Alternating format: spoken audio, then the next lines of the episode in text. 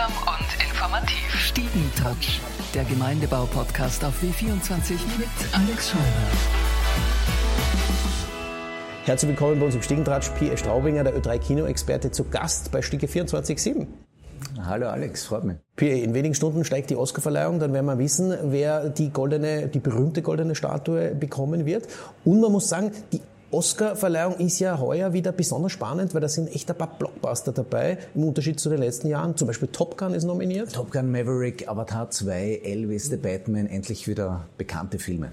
Und das wird auch die Quoten ein wenig nach oben heben. Oder da gab es ja auch ein bisschen so ein Quotentief aufgrund der Filme. Definitiv. Also seit 2014 sind die Quoten ja nach unten gegangen, weil das Publikum immer weniger Filme gekannt hat. Also Filme wie Nomadland waren halt eigentlich Ladenhüter an den Kinokassen und das hat sich halt dann bei den TV-Quoten ausgewirkt. Gut, man muss sagen, die Wiederholung der Oscars letztes Jahr war natürlich sensationell, aber man kann nicht erwarten, dass Will Smith jedes Mal irgendwem eine reinsammelt, oder? Das war das Highlight. Das war das Highlight.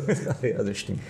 Was die Filme betrifft, hinken wir in Österreich meistens ein bisschen hinterher. Oft kommen die Filme dann erst irgendwie danach zu uns ins Kino, habe ich das Gefühl. Äh, zum Beispiel drei Filme, die nominiert, also die sehr, sehr viele Nominierungen haben.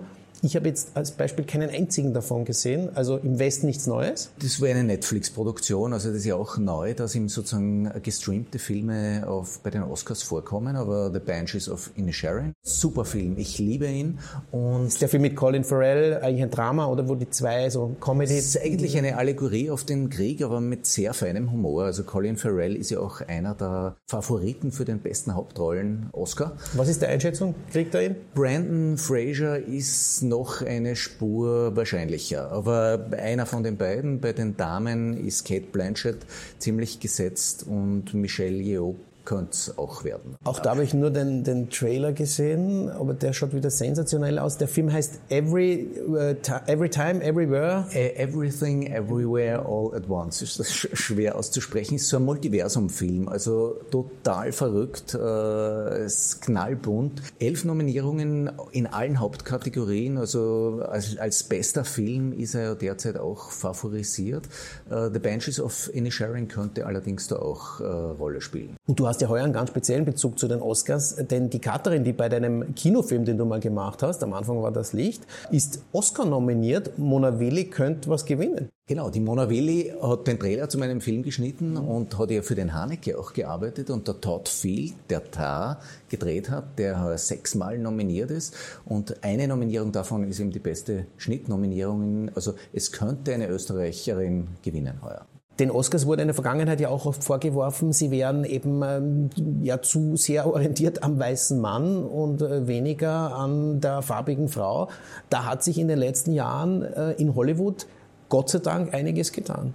Ja, in den letzten Jahren sind tausende neue Mitglieder in die Academy aufgenommen worden, vor allem eben Frauen, People of Color, auch viele äh, Europäer, mhm. äh, was sich jetzt auch in der Filmauswahl in den letzten Jahren eben ausgewirkt hat. Also Oscar, die Oscars haben sich mehr dem europäischen Festivalbetrieb angenähert und darum haben wir dann eben weniger Blockbuster gesehen. Also da darf die Academy eben jetzt eine Balance finden, weil natürlich ist es gut, wenn wir mehr Diversität haben, aber gleichzeitig ist es ist auch wichtig, dass äh, das Publikum die Filme kennt, die bei den Oscars nominiert sind. Pierre Straubinger, vielen Dank fürs Kommen und in wenigen Stunden werden wir wissen, ob äh, eine Oscar-Preisträgerin äh, bei deinem ersten Film, den du ins Kino gebracht hast, am Anfang über das Licht, mitgearbeitet hat. Das würde deine Karriere natürlich sehr veredeln. ja, genau. Danke fürs Kommen. Danke dir. Stiegentouch, der Gemeindebau-Podcast auf W24 mit Alex Scheurer.